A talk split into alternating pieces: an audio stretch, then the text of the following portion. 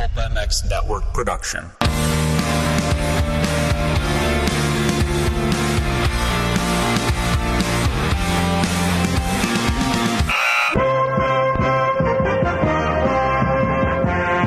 Welcome to the Pulp Hockey Show with Ray Ferraro and Steve Mathis. Support the show by clicking the Amazon banner on pulphockey.com before shopping. Follow the show on Twitter at Pulp Hockey. Subscribe on iTunes and find us on Stitcher or your favorite podcast app.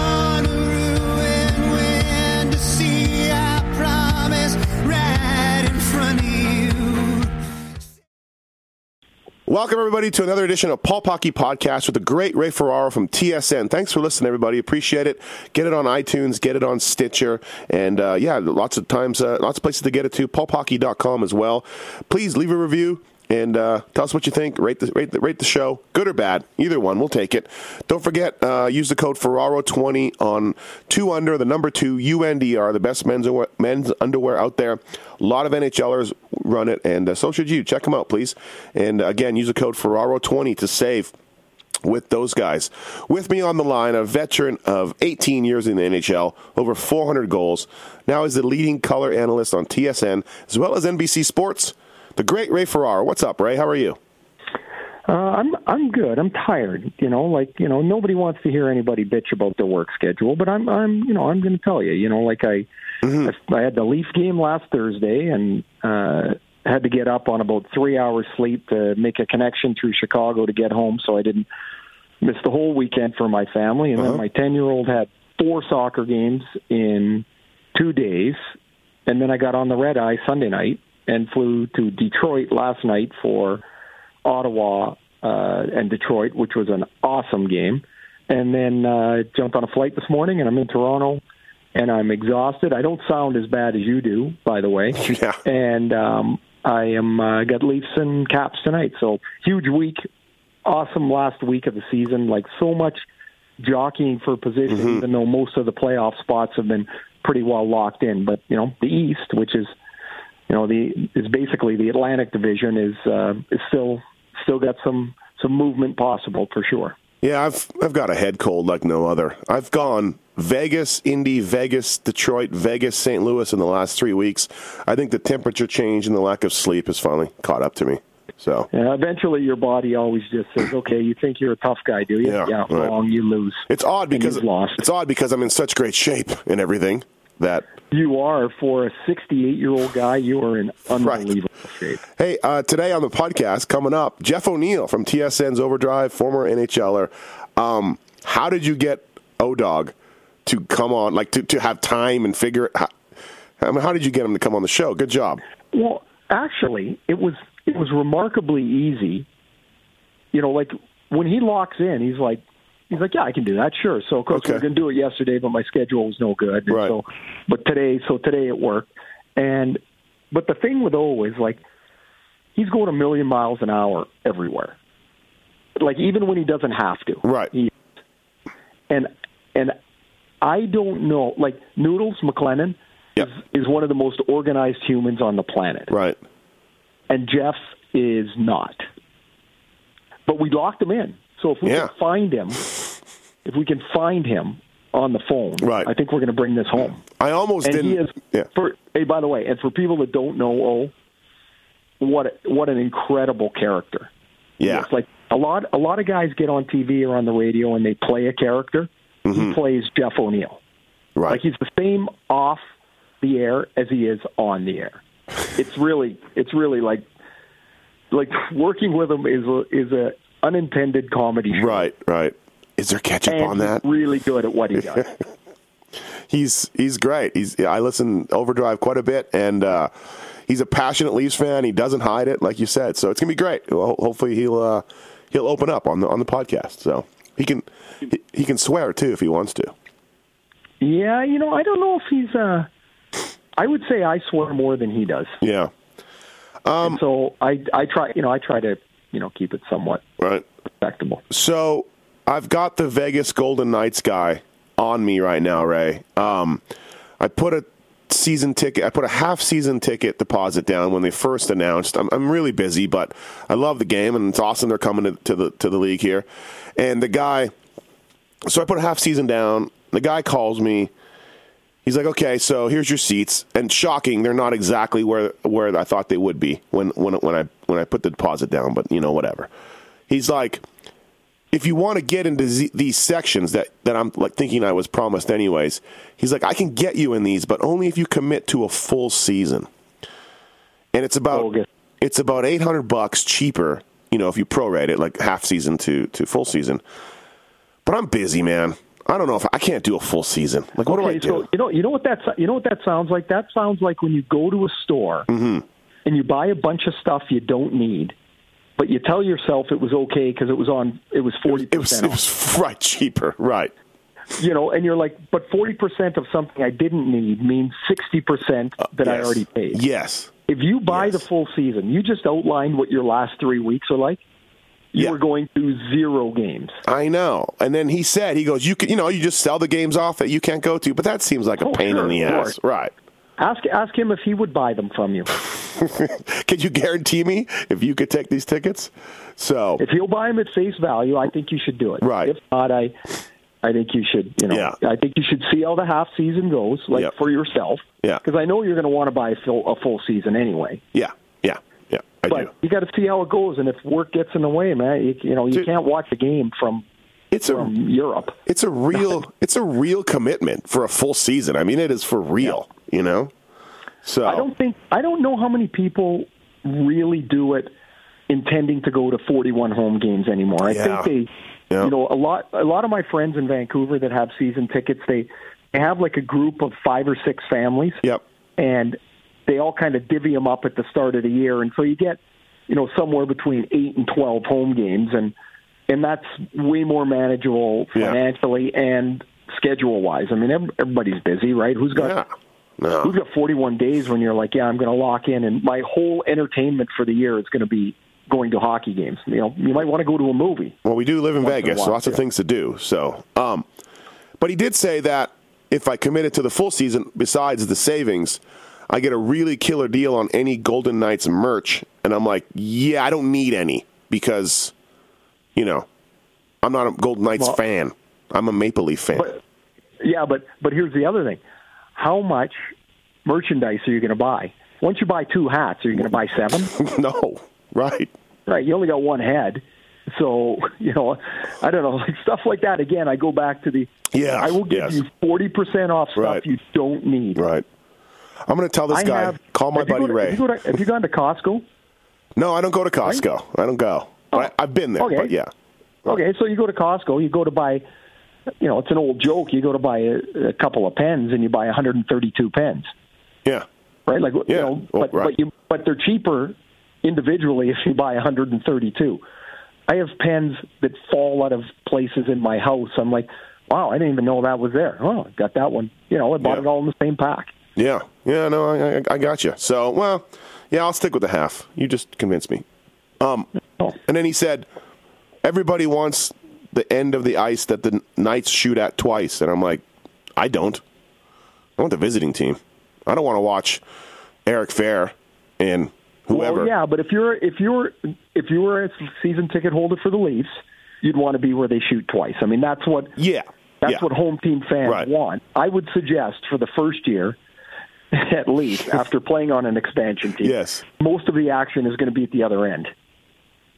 Right, which is what I was thinking. So this this guy was really selling me as if I was a Vegas local going to be a Golden Knight supporter, and I'm like, I'm going to see just about everybody other than the Golden Knights. That's what's going to be awesome. And anyways, so Yeah, they, got, you, they got to do it. You, got, you Um, yeah, can see that. Yeah, no, for sure. So, anyways, all right. So I'm doing the half season.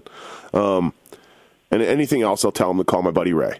If you have any, Yeah, I'll, I'll, I'll help you out for Right. sure. I'll have you in a full season in no time. Uh, okay, so we'll talk about your visit to the Joe, and we'll, we'll talk about the Sens also. But you made something, you made a mention earlier in the show here that uh, caught my attention. You said the playoff races are pretty much set, and that absolutely applies to the West. But I'm guessing, Ray, at 88 points, Tampa is four back of Ottawa and and uh, and Boston. You don't think they can make that jump? I mean, it is. It's going to be tough, but um, you don't like 'em? Uh, I, I, I don't, I don't love their chances, and this is why. So they're well. Put it this way: I don't love their chances as of the taping of this show. They play Boston tonight. Yep. in Boston. If they can win tonight, that to me changes a lot of things. But Tampa's basically got to run the table, Yep. and they're going to play. They're going to play Boston tonight. They're going to play Toronto on two or on uh, Thursday. Like they don't they don't have any gray area. They've got to win those games, and I and they can. I just think it's far more likely that they won't mm-hmm. win all of their games. They've been on an amazing run, but I think they're, you know, a little bit like Carolina. The run started a little late, and I think they're going to run out of racetrack. I, I just Right. don't think they're going to make it. Now, if Ottawa kicks away their game tonight against Detroit, they might be in trouble, basically because they got no players. Mm-hmm. They're not going to have Marc Methot or Cody Cece or Zach Smith for the rest of the regular season. So they're basically patching and hoping everything works somehow for them. But they got a point last night in Detroit, which was huge because they were down 4 2 in the third Right. period. So they got one. If they can get two more points tonight, I think they're probably good. How did you think Eric, Erik Karlsson looked in his first game back? Uh, shaky early. Yep. Um, he turned the puck over two or three times in the first period.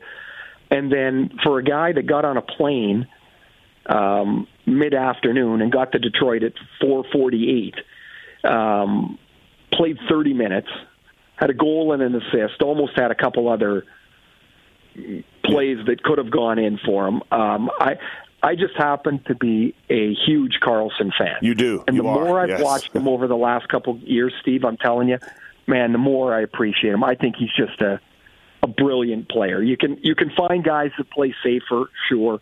You but they're not anywhere near the player Karlsson is. Karlsson is he's not even a high risk player anymore. I think he used to be. He used to be up on a wire most of the time. Now I don't think that. Um, and I think a lot of that is his his maturity of the game and understanding what when's a good time to go and when's not. But also just the fact that I've watched him more, and the more that I watch him, I think the more that I appreciate it.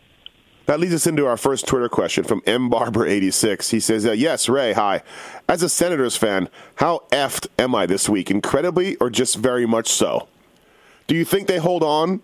Never mind getting reliefs, but do you think they hold on to that last third spot? Yeah, I, I think they're gonna. I think they're gonna make it. I, I do. Yeah. I every time I think this team is going to take a left turn and smash into a wall somewhere, they find a little resolve. And like last night, they were dead. They tied the game up at two-two.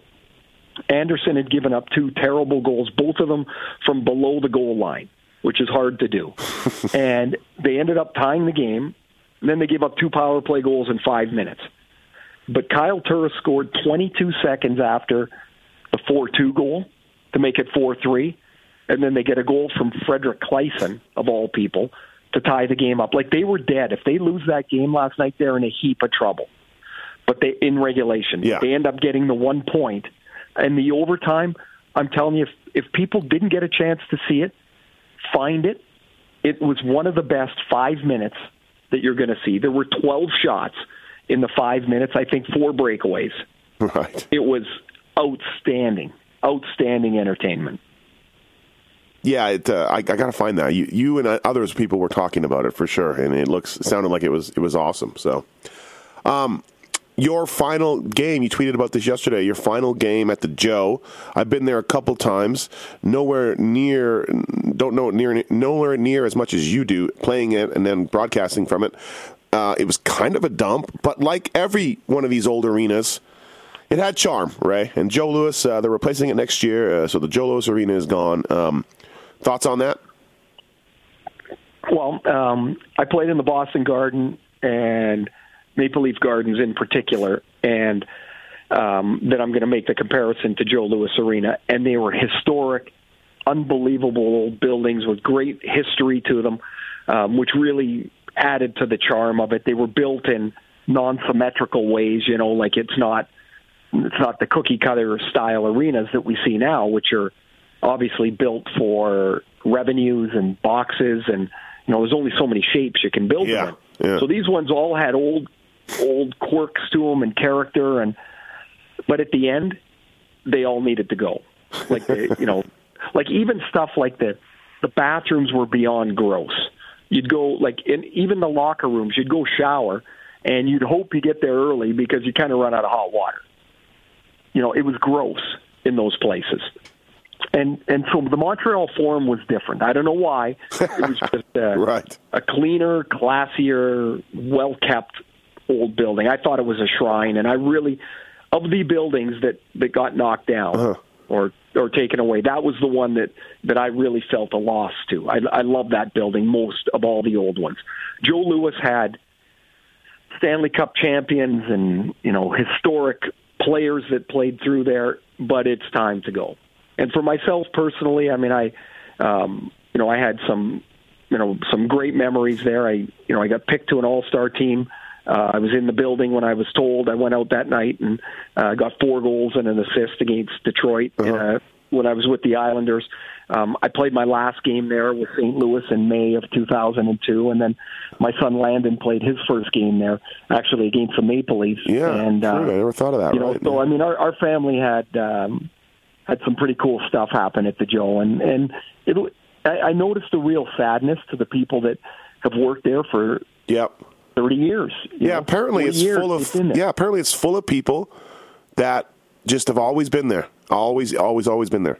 Well, now just think of this: not only did they work for the same company, but they parked in the same spot. They Right. entered through the same door for forty years. Yeah, Like their entire adult life, work life, has been in one place, and it's and, and they were handing out plaques yesterday um, and taking pictures at center ice with some of the longtime employees. This was before the game, Uh-huh. and you could. I'm telling you, Steve, you could sense like a sadness. You could see it in their faces. And it really struck me. It's like for us, we're all saying, "Yeah, Yeah. last week of the Joe, it's Right. time to celebrate the memories." And they're like, I mean, I, I think it probably makes you look at your own mortality too. You're Yeah. like, man, you know, like I've been working here for 40 years. right. Where the hell did that time go? I read something about the arena itself, and the boards were made differently. They were made with some sort of different plywood or something on there, and to to, to produce different bounces. Do Yeah, you re- underneath uh, on the yellow part. Okay. yellow Okay. So they were wrapped in a sort of a plywood, and that's why those they were so bouncy. And apparently they can't do that anymore. I'm Okay. not really sure why. Right. But the new building won't have that, which is a shame. I see. I like, I like quirks. I like. Yeah. I like things that are a little different. I love Fenway Park because of the mall, uh, because of the wall. I love that some of the old stadiums there was no foul territory. Mm-hmm. I just I love that stuff. Now you can't change the dimensions of a football field or change the dimensions of a hockey rink. So there's very little difference that can happen. Those boards made the Joe unique. so I was going to say. So you knew this as a player? Oh, for sure. Okay. All right. Yeah. So you could, Yep. you, you know, you you know, anytime like you would shoot the puck off the end, you know, off the bottom of the boards, it would come flying out into the slot. Nick Lidstrom made it an art form. You know, sometimes he would shoot it like literally ten feet wide. Yep. If he was at the right angle, and it would hit in the corner and come straight back in the slot. Yeah. Yeah. nice. You know, like it was Right. it was an amazing thing. In Buffalo at the old auditorium, they had these really soft, squishy boards. They were awesome to get hit against. It was like Yeah, kind of like yeah. landing into pillows. Right. But their trainer, this big dude, he would the equipment guy, he Uh-huh. would stand at the Buffalo end of the ice where Buffalo was on um, offense Yep. only once in the game. And he would stand right at the door where the Sabres would enter.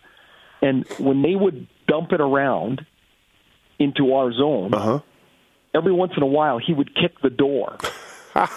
and the door would like the puck would just shoot randomly right out into the slot.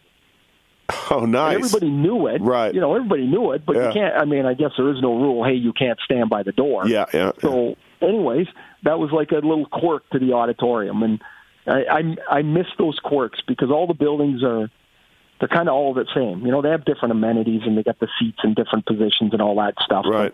The rink is just the rink, and I wish they could be a little different. The guy with the kicking the door, though, that's awesome. That's great. Um, last week on the show, and we're coming up with Jeff O'Neill here shortly, uh, and, we'll, and we're going to talk Olympics. I want to get into the Olympics, but we need a little bit more time, so we'll do it after O Dog comes on and talk about that decision and, and, and what we think of that. Um, but last week on the show, Ray, I asked you about the Pacific Division. They were all tied, uh, Anaheim, Edmonton, San Jose, and uh, Sharks were dealing with some injuries. And you said, I, I just don't like. I think it was Logan Couture. Was like, I, I don't think he uh, he's a big key to them. I don't like them to hang on.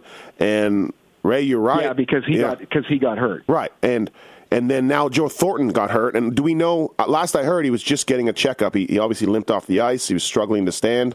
Do you anything new on that?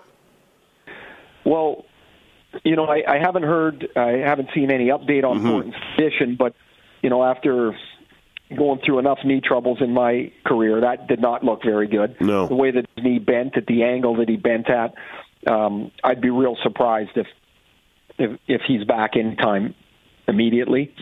It's uh, another big blow for them.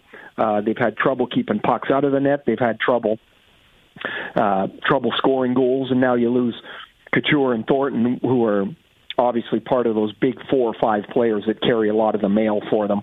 Um, I I do think they're they're a team searching a little bit here, and it's I guess it shows you that you know look you go to the Stanley Cup final one year, but your margin for error still in this league is very very slim.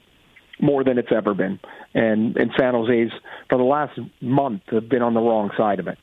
I think they'll hang on to that third spot. They're three up on Calgary right now. Um, there's only three games left for them, but uh, I think Anaheim and Edmonton are, are checking out, and they're going to battle for first. And Anaheim's two up right now. With uh, Edmonton's got a game in hand though. Yeah, and um, you know, you, you mentioned Calgary.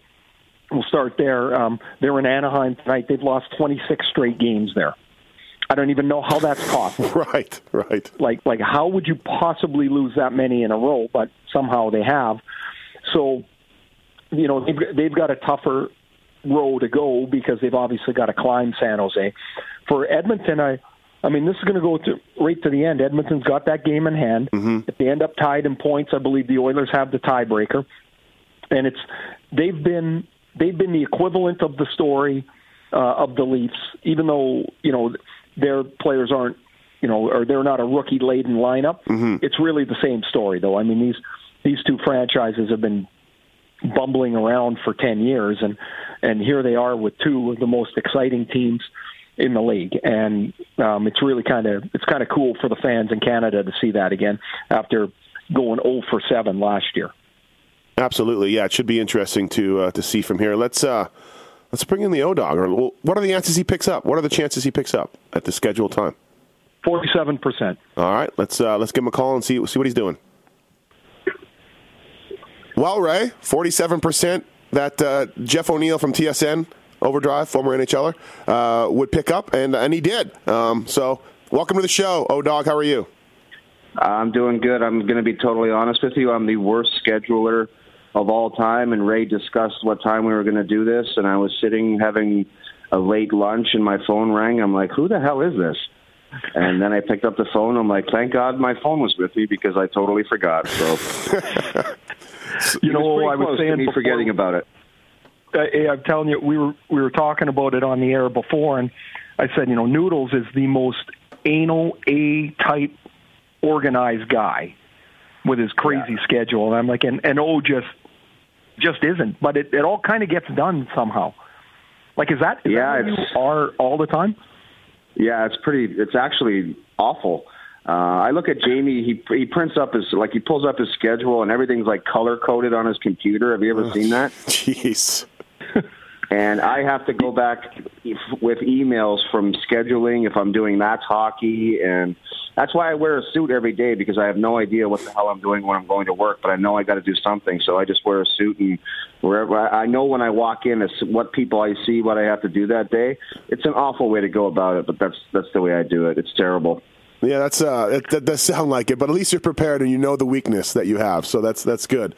Um, thank you for coming on the podcast. Have you done Duffy's podcast? Have you done any podcasts? No, I refuse to do those guys' podcasts. But you will I do Rays. them. I, I, I banned them both, but I'll do Rays for sure. Yeah, it, thing is, Duffy's going to get. Who knows what Duffy's going to do? He's never at work anyway. Yeah, he acts like it's so tiring. He shows up once a week. He gets the guy with the guitar in there. He gets Puffy back there. I don't know what the hell they talk about, but they seem to be having some fun with it. Um, yeah, exactly. Well, we're honored. Thank you for the time. Uh, Jeff, why do you think, and Ray's discussed this a few times on the show, Ray played for six NHL teams and has never been invited for an alumni game. Now, granted, you know, a couple of his teams you know the Whalers and, and, and the Thrashers have, have moved, but Ray has never been invited to an alumni game. Jeff, Wh- why do you think that is? I have no idea.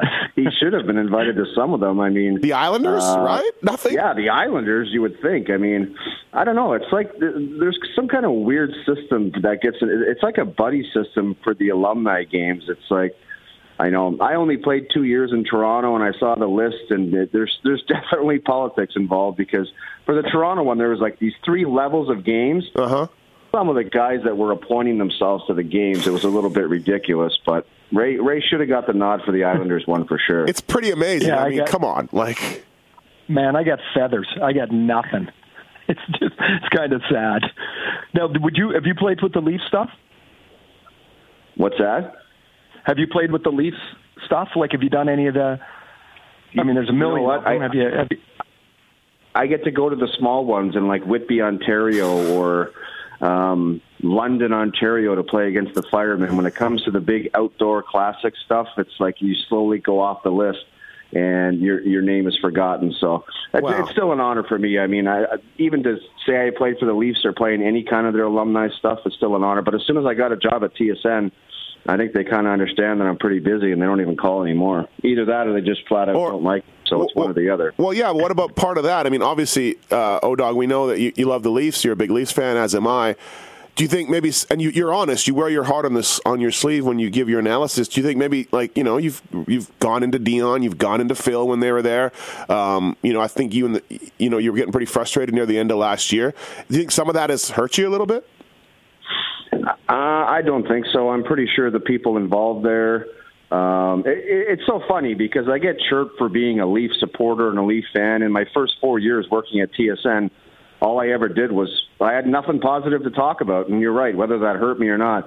But I know damn well that the people running the organization during those years know that what I was saying was not lying. There was just some Yeah. ridiculous things going on, from the personnel to the on ice performance to um, some contracts that were handed out. It was it was crazy times. There's there's no doubt about it, and I give Brendan Shanahan a lot of credit for walking into a situation and identifying a lot of the problems that a lot of people in the past have had a difficult time doing because they're just they were making empty promises to people that were just like this team's going to make the playoffs. They're good enough to make the playoffs, and in actuality, they weren't even close, and they were fooling everybody, especially themselves, because the results they just weren't there. mhm oh, when you got drafted, so like you're up through junior and you're you know you're you're having a great career. You're ranked really high in the draft.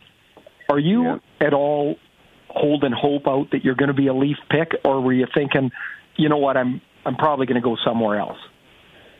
You know what? The year I got drafted, I don't even know where Toronto picked in the first round, but I I, I was almost afraid of that situation.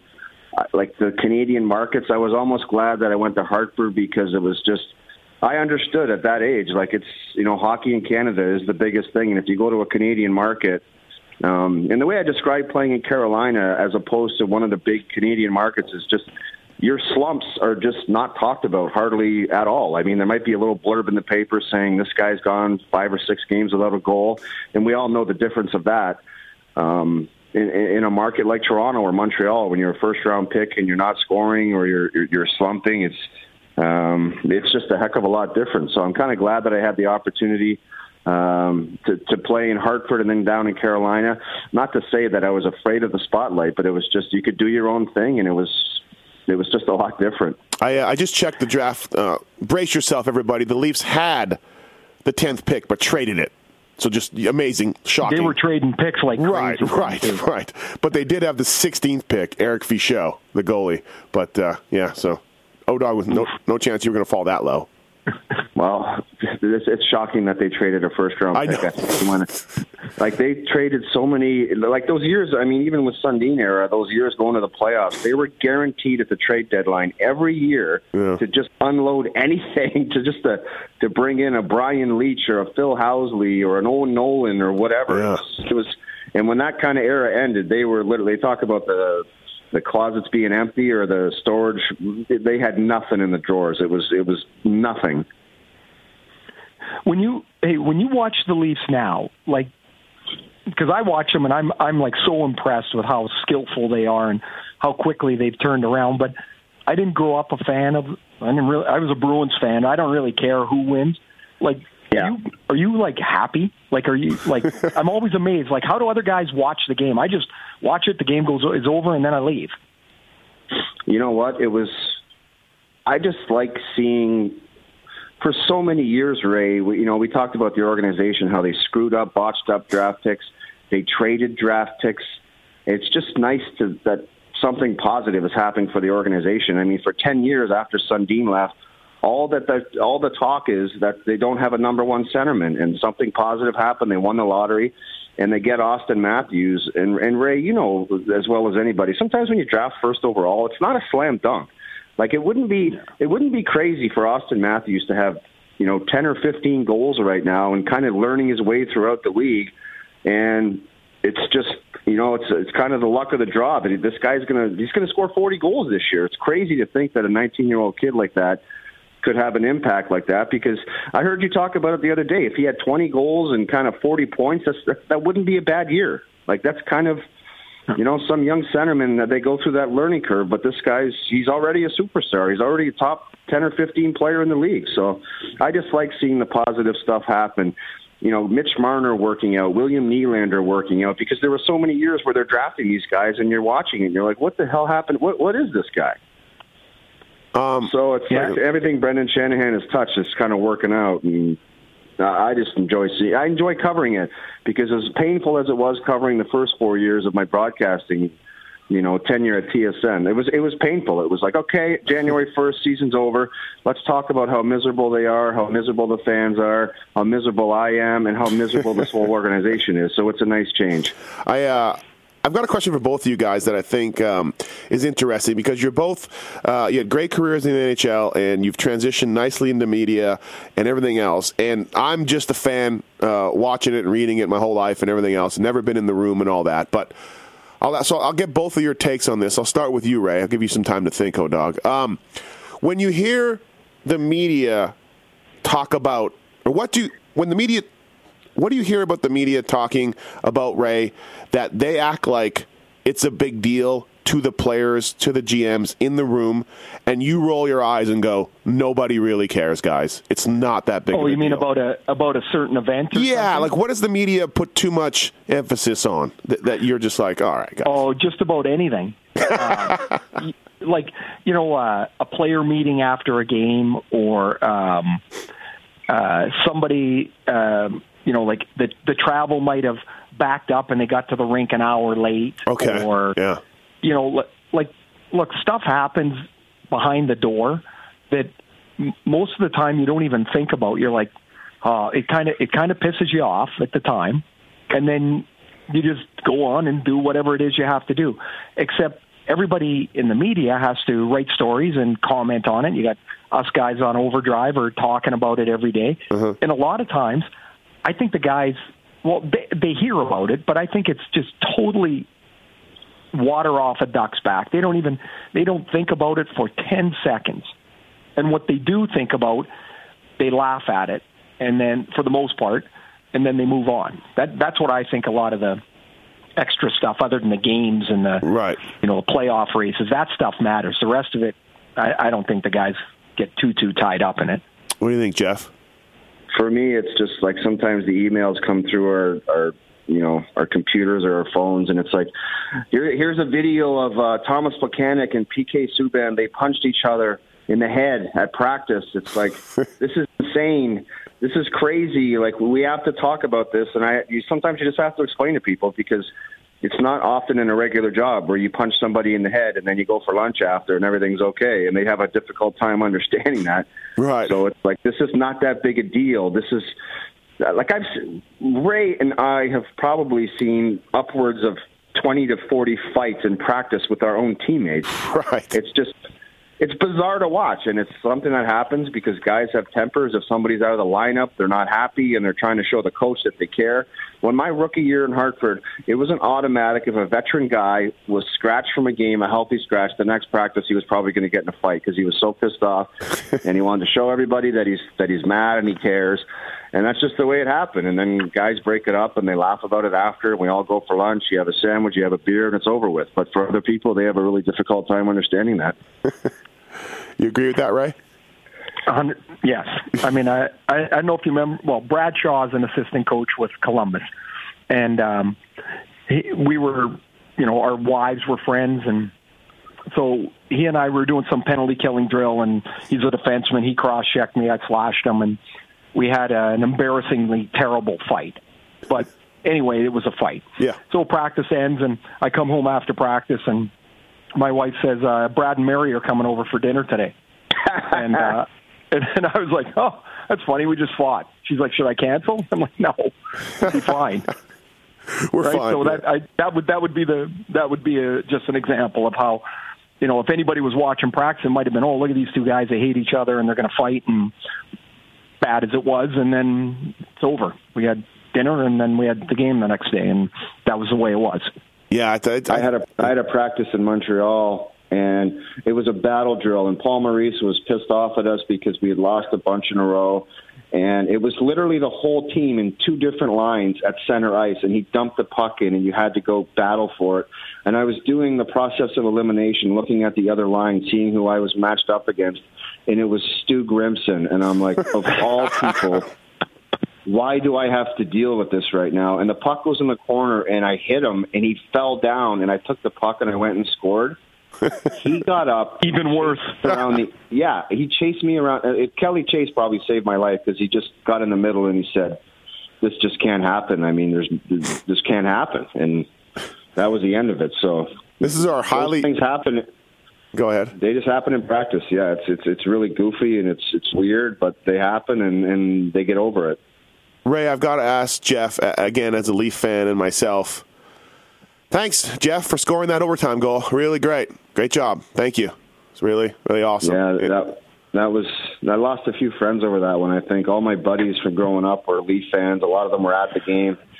Um, I don't even know how the hell Carolina. I don't know how we beat Toronto. I, I always tell people that I think Toronto probably would have had a better chance to beat Detroit in the finals than we did. I don't know why, but um, they just had kind of better players, and we just couldn't get the job done against Detroit. But there, that was that was a lot of fun to come home and play that series. You had Arturs Irbe in net looking like he had 1970s know. gear.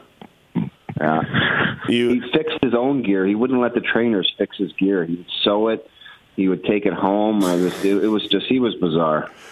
and uh, Leafs didn't even have Sundin, and then they finally get him back, and we're I'm, Yeah. we're all like, oh yeah, it's over now because Mats is here, and then no, Martin Gelinas, thanks. So And it just didn't happen. right, Poor guys. hey, There was, there was there was talk in that series like it was totally kind of only a few people whispering it, but they're like, why do we want to bring all these? They had a bunch of guys injured at the same time, mm-hmm. and if you remember, Alyn McCauley and Gary Roberts were just carrying that Leaf team. And then everybody came back, and it was like they didn't have the same mojo for some reason. yeah. Well, it's funny, oh, like well. you, you say that. So Tampa's clawing away to get back in the playoffs, and just because Stamkos might come back or Tyler Johnson's back doesn't mean that's better. I mean, they are better players. No. Doesn't it's weird how that works, isn't it?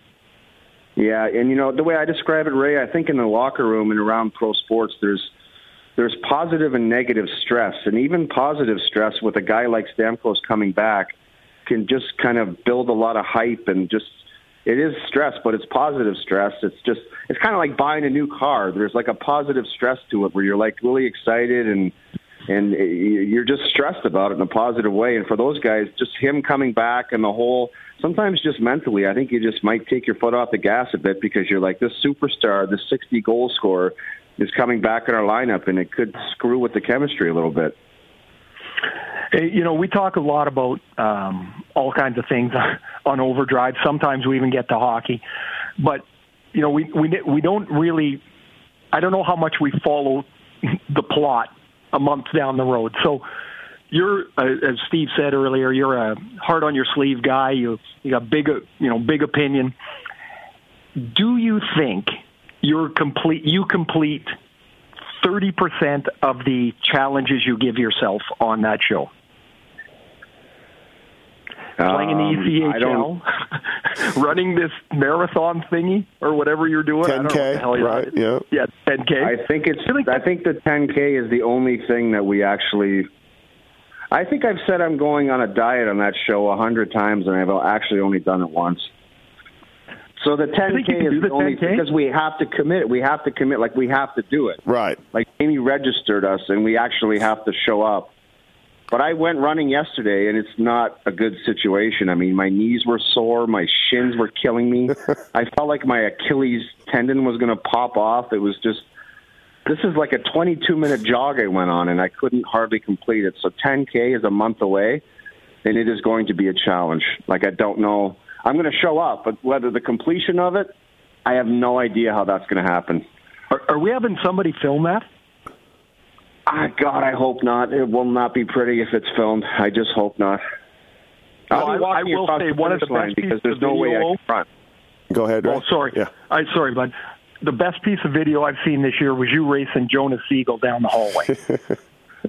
you were That in was a a tough video I mean, for me to watch. Terrible too. attire. that was awesome. And how many times has Jonas been banned from the show, according to Jeff, and yet still keeps coming back? It's like, Jonas actually bailed on our show today. I don't know why. He was supposed to fill in for Jamie, but he, apparently he can't make it. So I don't know what that's all about. uh, my favorite uh, Jeff O'Neill quote was he was a five on three specialist for the Brampton Battalion. And do you think I could be a five on three specialist, power play specialist? I like that one. That was good. Well, I think How you hard could is it do to it. play I in a mean, five on how three? the You hell just you stand gonna there. Yeah. Yeah, yeah, no, exactly. Um, before we let you go, Jeff, uh, on the uh, Ray Ferraro uh, Pulp Hockey podcast, um, we'll talk a little bit about uh, um, you guys together as players. Now, Jeff, you claim that Ray has chirped you when you guys were playing, and Ray, you do not remember I remember don't this. remember it. I do not remember that. I think it's not true. I wouldn't have done that. Oh, it's so true. It was in Los Angeles. He just went up to me, and I kind of had puffy cheeks as a 19 year old. Uh-huh. And he just puffed his cheeks out and was staring at me like I. And I'm like, "What are you doing?" And he's like, "You're fat. Your face is fat." And I'm like, "God, "This guy is so annoying." I'll never forget it. But apparently, uh, uh, that happens to me a lot too. When people are like, "Remember that game you did this?" And I'm like, Right. "I actually have no idea. I have no idea what the hell you're talking about." Uh, it's, but, but what the hell? Why would I have been? So by that time I got to L.A., I was probably 30 years old. Yeah. Why, I, I can't even imagine why I would have been pissed off at you enough. Like we would have never played against each other till that point. No, it was like Right? you just had a moment of of being a dick, and you did it. And you just it was during a TV timeout, and I was skating back to the bench, and then the cheeks just got puffed out, and I'm like, this guy's just a pain in the ass. And Ray, that we- was the end of it. There, there was never any discussion after that. Ray, we did have Eddie You- Olczyk on here, and Eddie Eddie said, "You know, Ray, Ray's a, Ray was always a chirper. Like Eddie O's just like, yeah, like Ray. Everybody says that about you, like that you. Well, no, I did, yeah, I did have a like I had a or do or did, but had a big mouth. Like I, I, I just couldn't stop. I don't know what, when I stopped, I felt like I was just kind of on the outside of the game. Other guys thought it was just nonsense, and even on my own team, like wanted me to to zip it. and I wish sometimes I wish I could have. Were you much of a chirper? Oh, I think you would. No, actually, good at it. like I, I don't. I had, had no time for it at all. I, I just I felt the game to be challenging enough. I just had no time to expend energy on finding things to yell at a guy. I mean, obviously, if somebody hits somebody from behind and skates by the bench, you tell them to f off. But as as far as like chirping somebody and just going, I've seen the guys that are literally doing it all game long, and it's just to me, it was just energy I couldn't waste. But um, everybody's different. Some guys, that's the way they were engaged in the game, and that's how they felt they had to kind of prepare to get ready to play the game. So everybody's different. Some guys do it a lot. Some guys, I, I did zero of it because I just, I didn't have, I wasn't good at it, and I didn't have time for it. oh, you played with a, hundreds of guys. We all, if we played a long time, that's the way it was. Do you have like three or four guys that you go when you think of great teammates that you had for whether they were great players or great guys? You have three or four that just kind of jump right out at you? Yeah, and the first one is uh, my first roommate, Ray. It was, it was Brad McCrimmon. Unfortunately, he was uh, killed in that plane crash in Russia, and he was just him and Nelson Emerson and Kevin Dineen. Those guys, they really, you know, there- there- there's being supportive for a rookie, but they they took the time out every game, even if we were getting killed. They would, you know, you know, tell me don't do this or don't do that, and um, it was just a, you know, I was a rookie back in the day where there was at least 10 guys that were 32 or 33 years old. That's just not the case anymore. There's not really older guys to kind of uh, tell the younger guys the lay of the land. So, was- I was pretty blessed in Hartford. We weren't a very good team. We didn't really uh, accomplish that much. But the the support and the veteran guys around there. I mean, if you were a rookie coming up, they they let you know that you had a, you know, you had to learn the lay of the land, and, those guys were great for me. You, you've said a few times, Ray, on this show, and Jeff, you played with too. Ronnie Francis, just an amazing, and, and again, being a mentor and everything else, but as a player, just an amazing hockey player. Maybe, may, I mean, Ronnie Francis. yeah, Oh, that guy was he was the best. He was the only guy, only centerman I ever played with that said, "I don't want to hear you at all. Don't clap your stick. Don't yell for the puck. I know where you are, and I'm going to find you." Because if you start yelling like an idiot, everyone on the ice is going to know that you're trying to look for the puck. So just shut your mouth and go to the slot, and everything will work out. And it was a hard adjustment at first, but yeah. you just go to the slot, and he knows where you are, and it's on your tape. And it was it was a pretty fun way to play the game. Just get open, and he found you every time. He was an unbelievable player. I, I found the one thing about Ronnie that I could never mimic was how calm he always was. Yeah. Like he'd have the puck and there'd be guys falling all around him and he'd just kind of do his thing and make this incredible play or things wouldn't go bad or things wouldn't be going good. He always used to stick like a a throat lozenge on his glo- on his glove. And uh, he'd come back to the bench and take out his mouth guard and stick this throat lozenge thing in, and I'd I'd be like breaking my stick, and you know I was so frustrated. And he'd come back and take out his throat lozenge, and I don't know. I just I guess that's the way he is now too. When he manages, he's just st- calm and steady. It's really Yeah, pretty he, incredible. He never he never wanted any panic. He like he used to go nuts when I tried a high risk play into the slot and we lost possession. uh huh. He would he would just be because he his his his money play was you know throw it behind the net and get it to me and I'll make a play. And he just hated a loss of possession because he always wanted to have the puck. All right. Well, hey, Jeff, uh, thank you for your time. Great work at TSN Overdrive Show as well, and uh, TSN.ca website, uh, and uh, calling the uh, analyzing the games and everything else. Great work. You, you, one of my favorite guys to uh, to listen to, and thanks for your time on the uh, Ray Ferraro podcast. All right, anytime, anything for Ray. Thanks for having me, guys. Okay, we'll argue later today. Oh, okay, buddy. See you, man. All right. See you later. later. That was great, Ray. Uh, thanks to Jeff for coming on. Thank you for uh, for getting him on and uh, interesting stuff. One thing I wanted to ask him, we ran out of time. Like we talked about Ronnie Francis, right? And you're, you're friends with him, and Marc Bergevin, an- another teammate of yours, right? At some point, I think you played with Bergie, Yeah, I played with him a little bit in St. Louis. right? Do you feel like you guys get anything from these guys that other media people do not? Um, no, I No. mean, I, I don't, I don't chase the scoop.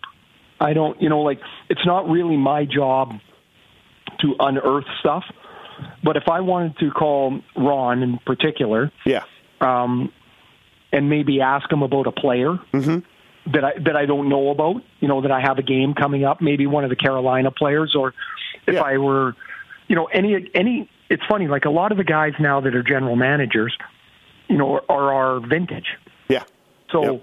I could text Ron Hextall and you know because I played with him. Right. But I I don't you know I don't ever do that because I don't unless it's got something to do with my game. I don't I don't want to bug these guys. They got enough people trying to weasel information out of them. Yep. And so I just I just don't do it. And and and to get information, I know a lot of guys in the media love to get information so they can tell somebody else in the media so they can make themselves feel like they're really connected. Right. And I don't really care for that. Like I don't like I hear lots of things and I'm like, "Oh, I didn't know that." Right. Because I'm not I'm not chasing it around. My job is to analyze the game, look at the league and have an opinion on the league and be as fair as I can. That's what I kind of have my job description as. Bob McKenzie and Darren Dreger and Pierre LeBrun, those guys Right. are um, they, they've got to find that information, and so they would be in more contact with those guys. Right, right. Okay. A um, couple more things before we wrap it up here. Uh, Pulp Hockey podcast. Uh, Jeff O'Neill, thanks for coming on, and uh, the great Ray Ferraro as well. Um, so the big news that came out yesterday was a bit of a shocker. We've touched on it a few times on the NHL players going to the Olympics in South Korea, and uh, it's official. The NHL said they are out. I don't know how to feel about this. I, I'm not happy the NHL. I'm not happy they're not going. I like to see them. It's it's great, of course. I think everybody likes that. I'm not a fan of the NHL saying that the NHLPA is a little to blame here. Um, but then again, the IOC I mean, the NHL players are making the Olympics uh, money. They are, uh, you know, the number one event. Maybe maybe women's figure skating is bigger, but other than that, the NHL, the, the hockey finals are the biggest event, and the IOC is just like, yeah, no, you can't use our you can't use our video rights. Uh, we're not paying insurance. We're not paying this and that. So I blame the IOC a little bit, but in the end, we all lose, right, as fans. Well, I mean, the Olympic tournament is, in my opinion, is outstanding. I love it. Um, I like the Olympics though too. So if the NHL players aren't going, I'm still going to be really involved and interested Uh-huh. in Canada versus Sweden. I'm I'm going to love it, even if I don't know the players. I don't necessarily, you know, don't know them as well as the NHL players. I don't know um, a lot of the athletes before the Olympic cycle comes up Right. and then I'm engaged in him. Wow, that swimmer's really cool. I like following him or her. Or wow, look at that, um, look at that downhiller. I like. I get into the downhill skiing. I never watch it in between the Olympics. Right, right. I watch it in the Olympics. I don't know who these guys are, and then I'm like, oh my god, look how athletic he is. Look, I, I appreciate the Olympics for what they are. The IOC, I think, you have to look at them like they're a bit, they're a company, and they anyone else is working for their company, even though it might be listed as a nonprofit or whatever the hell it's listed as. Right. You're working for the IOC. They don't want to give away the video rights to hockey because if they do, then they've got to give them away to everybody else, and that devalues their company in their eyes.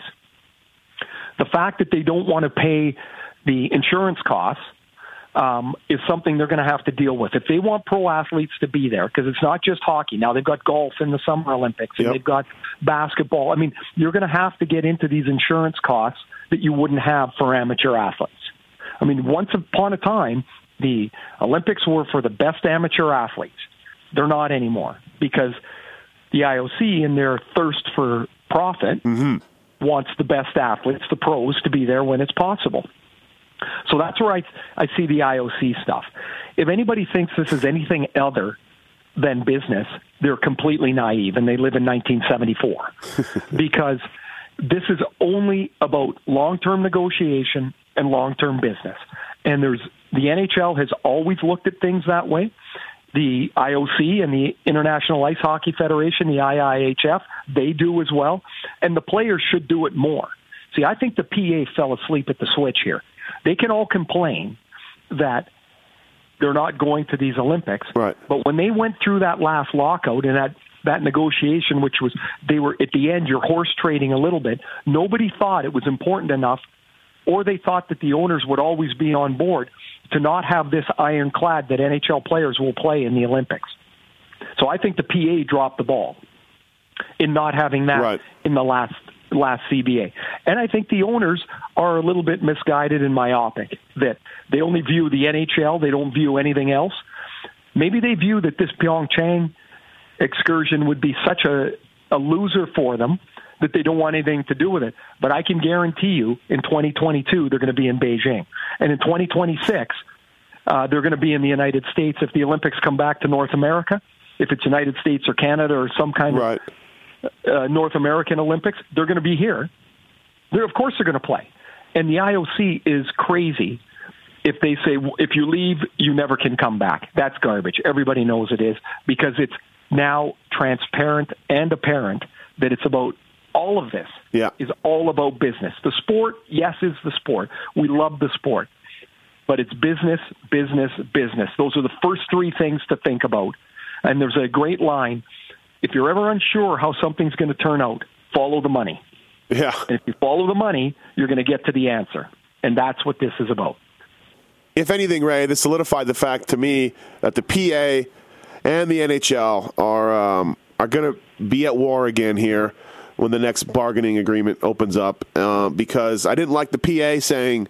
No, we don't want to do the extra overtime. Whether it was, I think it was seven minutes or maybe it was ten, whatever it was. They, the PA said, no, we don't want to do that. And then now the NHL is like, no, you know, no, no, no Olympics. And I just hate all these two I don't like how NHL put the PA in the press release a little bit. I not good for either side. I just hate that. Mom and dad are fighting again. Yeah, I there's I, I think one thing that came out of that last lockout, I remember Gary Bettman talking about this grand partnership Yeah. between the players in the league.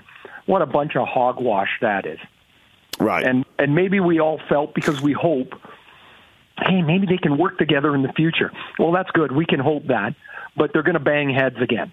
I, I'm with you. It doesn't. It doesn't. The optics don't look very good for this deal not getting opened up in a couple of seasons again. And it's a it's a shame. I mean, eventually, it becomes part of the business practice of the league. Play for a few years, Yeah. have a lockout. Play Yeah. for a few years, have a lockout. Like it, I've never understood. Even though I I do understand that nothing gets done till there's a deadline. I've never been able to understand why they can't start chipping away at issues that really matter but aren't the forefront issues. So you start to build a little bit of common ground towards a lockout before waiting to whatever the date is, and then all of a sudden the hammer drops and and everybody knows where what Yeah. the resolution is. It's a lockout. Everybody thought the NBA was headed that way with all the new TV money and, and the, the, spot, the, the crazy salary caps that were going to be pumped into the league because of the TV money, and they worked it out. Baseball, which was once the worst, has only had one now in 25 years. The NFL, I don't believe, uh, has one since the 80s, since 89 or whatever, 88 or something. So you just look at the other three leagues, and they, they can pull it together, but yet hockey can't. It just pisses me off. Yeah, it it it's really is sad, and I'll, I'll tell you one thing about you know when you you look at other other leagues, and you know you brought up the NBA, and for a league that I you know that I don't follow as closely as, as some of the others, Adam Silver hasn't, to my knowledge, missed very often Nope. in his short tenure as commissioner. Yep. He's been on it. They have been proactive. They've been opinionated, uh, in you know because they've been put into some pretty public situations. The NFL, they succeed in spite of themselves. I mean, they get Yeah, just about right. for a league that we used to say, oh, the NFL never gets anything wrong. They never get anything right, but they're still extremely popular. Our uh, our sport um, has never found a smooth path, and it's really sad because um, because you, you get you just get a little more cynical each time. And right now, there's Yeah. so much cynicism; it's really a shame. Uh, a couple of quick hit questions before we wrap it up. Uh, at Pulp Hockey uh, on Twitter, uh, Owen says, "Do you think Boucher and Gulutzan can be considered candidates for the Jack Adams Award? They're being overlooked." Uh, touch on that, Ray, and then maybe give us your three finalists and who would win. Um, yeah, they can be considered, sure, but uh, I wouldn't. I would put them in a in a B group. Um, my my three finalists are, um, and and my votes will will go to uh, John Tortorella, Mike Babcock, and Todd McLellan. Um, I don't know that anybody had those three teams for the positions that they're in now. Um, I I had Bruce Boudreau as a front runner for a long time, and of course the Wild have backed up. Guy Boucher through really no fault of his own, but a you know the the, the team just fell apart health wise. They've backtracked a bit. Uh, Glen Gulutzan started out so poorly this year. Uh, they were actually talking about whether he was the right guy for the job. Yeah. And you can't, to me, you can't win the coach of the year for a two and a half month stretch. So I, I would say if I were voting today, um, I would probably vote Va- Babcock, Tortorella, McLellan. I would put Quenneville in there. I mean, I know they've got. Yeah, but I only got three. I know, but Quenneville would be in there. Uh, Who are you taking out? Uh, Tortorella. Yeah. Why? Just because you don't like him? No, I think Torts is great. He's a dog lover. I'm a dog lover. Yeah, but but I mean, like Columbus. Yeah, Columbus but- wasn't in the playoffs last year, and everybody wanted to say, you know, see, it's partly because of him because he can't coach any any or can't coach anymore. Yeah, no, and he was they're getting- over 100 points, and you know, I, I I would say he's done it with a roster that doesn't have the top end certainly that Chicago has. Um, Kevin Murray says, "What crop of players does Canada pull from the Olympics? Uh, can CHL, AHL players go, or only sort of non-affiliated Canadians, like a Spengler Cup roster?" Well, I don't. I don't know anybody, and nobody really knows the answer to that. I mean, Okay. this is so brand new. Um, I don't think any of the teams have any idea. The league hasn't said what they hope to happen. Right. Um, as far as CHL players, I find that highly unlikely because most of them will be gone for a month from mid-December to early January uh, for the World Junior Tournament. I can't imagine the CHL, the Canadian Hockey League, is going to say, "Okay, it's a good idea too that now you can leave from now, have a training camp, and then go to the Olympics too. So you lose your your top players for two months because it's a business there too.